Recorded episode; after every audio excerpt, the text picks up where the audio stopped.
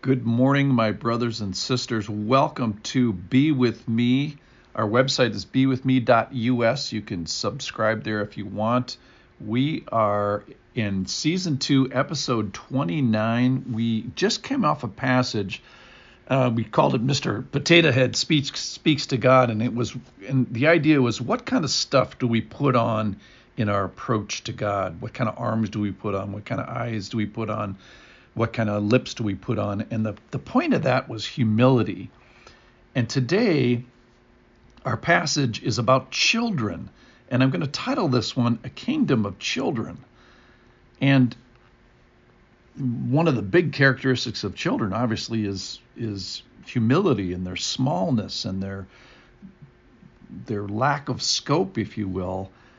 And they're going to be honored today. So we we need to be humble enough to listen to the children and learn from the children today and allow the children to come to the kingdom and not rebuke them and not rebuke ourselves when we become like children. So here's the passage. It's in Luke chapter 18.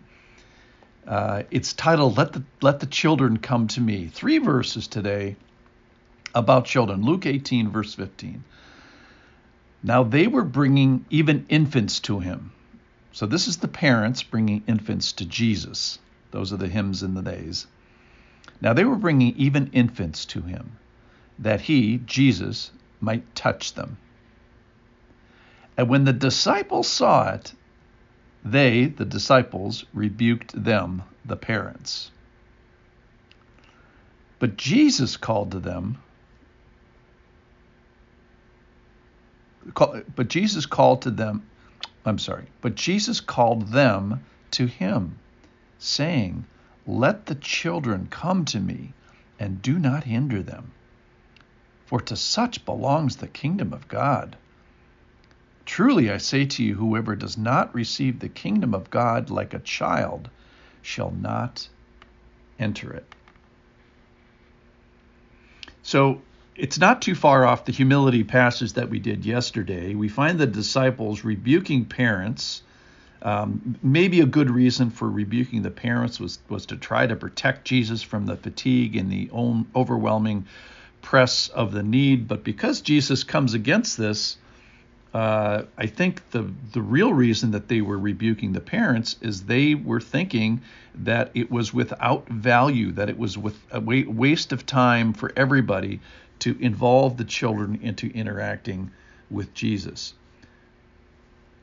The fact that they were they were bringing it was a, it's an ongoing action and it describes this uh, some sort of a repeated or continual action that this was not the first time. This was not an isolated event for jesus. So why my first thought is why were parents bringing children to jesus um, one reason I was thinking about Mary and Martha saying, Jesus, if you were here, Lazarus wouldn't have died.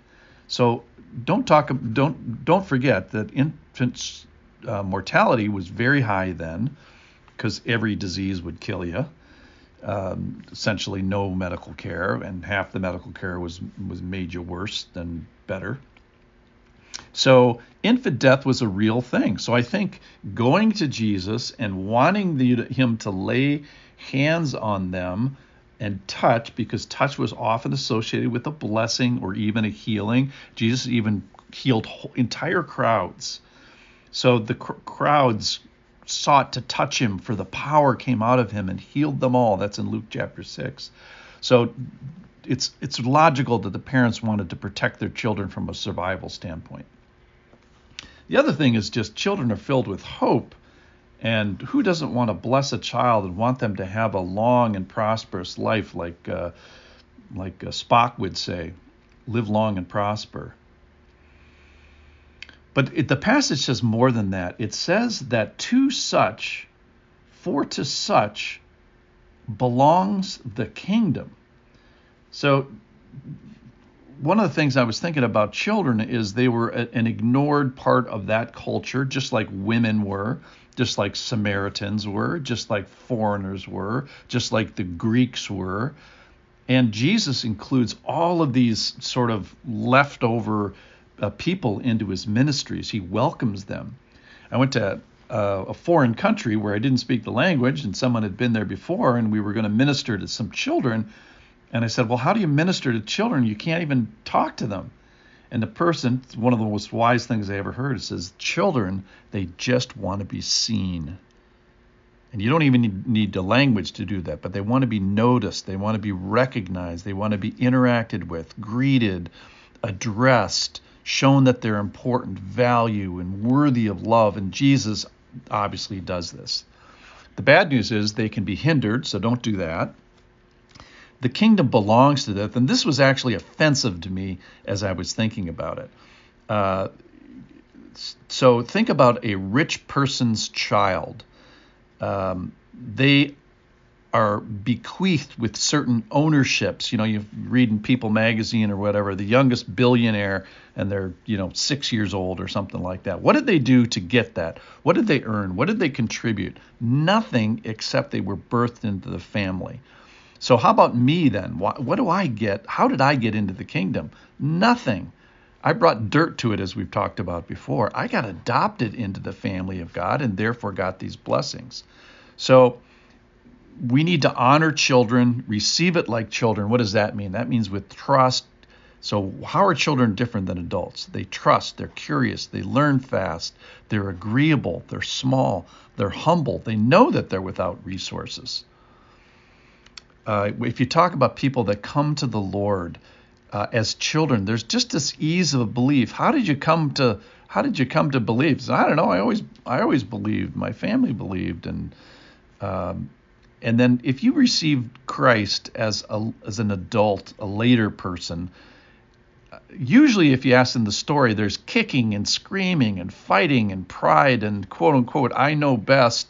And to unlearn that I know best and maybe God knows better is so is much more difficult for adults. So today we find children being good examples of being good examples.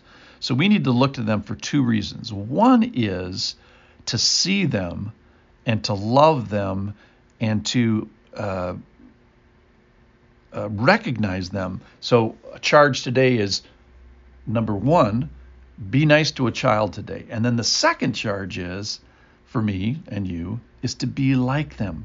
Let's back up the bus to our, to, our to humility, to smallness, to agreeableness, to curiosity, to trust. And let's let children be our guides today, to let them be our teachers.